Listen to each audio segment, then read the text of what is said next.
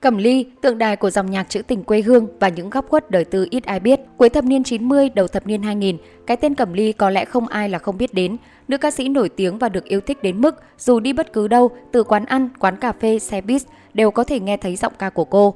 Những bài hát của Cẩm Ly cũng trở thành các bài nhạc tủ cho biết bao thế hệ khi đi hát karaoke, giao lưu văn nghệ. Một số bản hit của nữ ca sĩ phải kể đến Người về cuối phố, Bờ bến lạ, Thương nhớ người dưng, Mây chiều. Cẩm Ly, tên thật là Trần Thị Cẩm Ly, sinh ngày 30 tháng 3 năm 1970 tại Sài Gòn, nguyên quán ở Quy Nhơn, Bình Định. Cô là con thứ ba, vì vậy thường được các fan hâm mộ gọi là chị Tư theo thông lệ miền Nam, trong một gia đình có 6 anh chị em. Trong đó hai em gái Hà Phương và Minh Tuyết cũng là ca sĩ, hiện đang định cư tại hải ngoại. Năm 2004, cô kết hôn cùng nhạc sĩ Minh Vi, tên thật là Đoàn Hữu Minh. Hiện nay Cẩm Ly có hai con gái là Cẩm Uyên, sinh năm 2005, tên thường gọi là Thỏ, và Cẩm Anh, 2008, tên thường gọi là La. Từ nhỏ, ba chị em Cẩm Ly đã bộc lộ năng khiếu ca hát. Năm 1993, Cẩm Ly cùng Minh Tuyết đi hát và cũng ngay năm đó, cô và em của mình đã đạt giải nhất song ca do nhà hát Hòa Bình tổ chức. Sau sự kiện này, Cẩm Ly bắt đầu sự nghiệp ca hát chuyên nghiệp của mình khi quyết định đầu quân cho Kim Lợi Studio, một phòng thu âm có tiếng thời bấy giờ. Đến năm 1997, Minh Tuyết sang Mỹ du học, Cẩm Ly phải ngừng hát một thời gian vì lý do sức khỏe. Một năm sau đó, cô hát trở lại và cho ra hai album cùng ca sĩ Cảnh Hàn và năm 1999, cô cùng ca sĩ Đan Trường ra album Nếu vội pha ngày mai. Năm 2000, cô đánh dấu sự nghiệp solo bằng album đầu tay Mãi không phai. Trong những năm tiếp theo, cô trình bày các nhạc phẩm của nhạc sĩ Nguyễn Nhất Huy như Người về cuối phố, Bờ bến lạ, Thương nhớ người dưng, Mây chiều, Tình không đổi thay. Album dân ca đầu tiên của Cẩm Ly mang tên Em gái quê do Kim Lợi Studio phát hành, gồm 11 ca khúc mang âm hưởng dân ca. Quên cây cầu dừa, Nỗi buồn chim sáo, Phượng buồn, Chạnh lòng, Nhớ mẹ Lý mồ côi, Mưa chiều miền Trung. Tháng 7 2001, Cẩm Ly trở thành ca sĩ Việt Nam đầu tiên có chương trình DVD và đây cũng là thời điểm cô xác lập cho mình một phong cách ổn định, hoàn toàn tách ra độc lập với đan trường.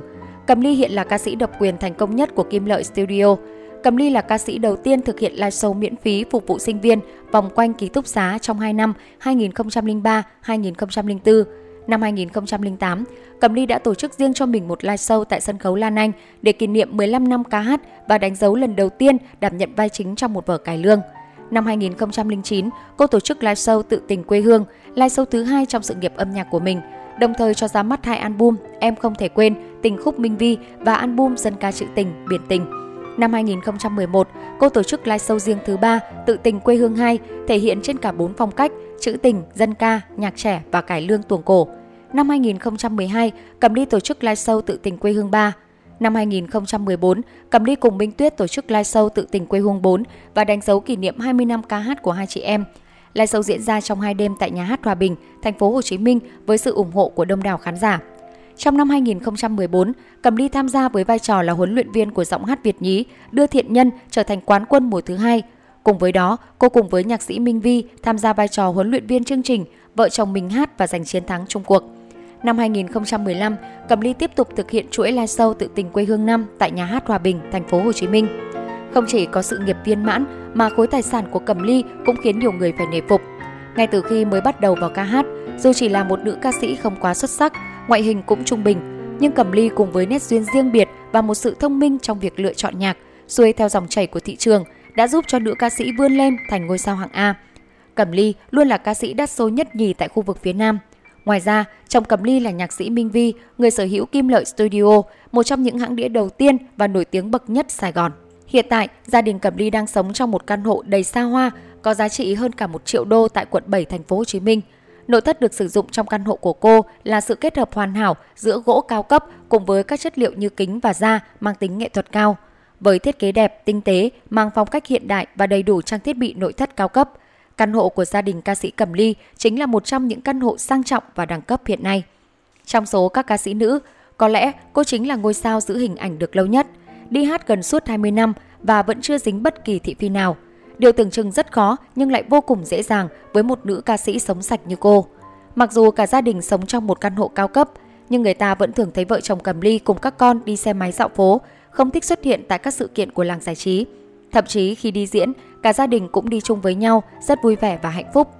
Tuy nhiên, trong vài năm qua, ca sĩ Cầm Ly dường như biến mất khỏi các sân khấu âm nhạc, cũng không mấy xuất hiện trên ghế nóng của các chương trình game show âm nhạc như trước kia.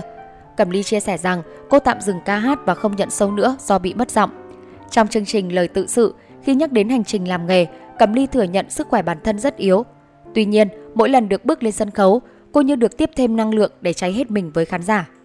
Giống như khi tôi thực hiện các đêm live show, ngày đầu tiên diễn xong, tôi đi không nổi luôn, tại vì diễn một mình, không có MC. Giờ nhớ lại tôi cũng cảm thấy sợ. Nhưng đêm sau, tôi vẫn diễn bình thường như vậy, có nghĩa là sức chịu đựng của tôi rất tốt. Bà xã Minh Vi bộc bạch.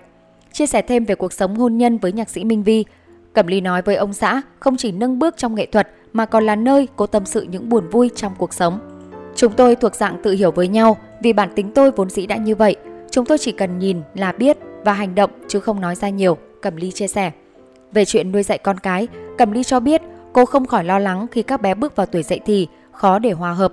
Theo cô, điều khó khăn nhất ở thời điểm hiện tại là tạo sự thoải mái để con chia sẻ, để cô có thể nắm bắt suy nghĩ của bé. Còn tôi bây giờ đang ở tuổi ngang bướng, chủ yếu chơi và chia sẻ với bạn bè nhiều hơn, khó mà nắm bắt suy nghĩ của bé. Trong khi một người mẹ như tôi, cái gì cũng muốn chen vào. Cô rơi nước mắt bày tỏ những chăn trở dành cho con.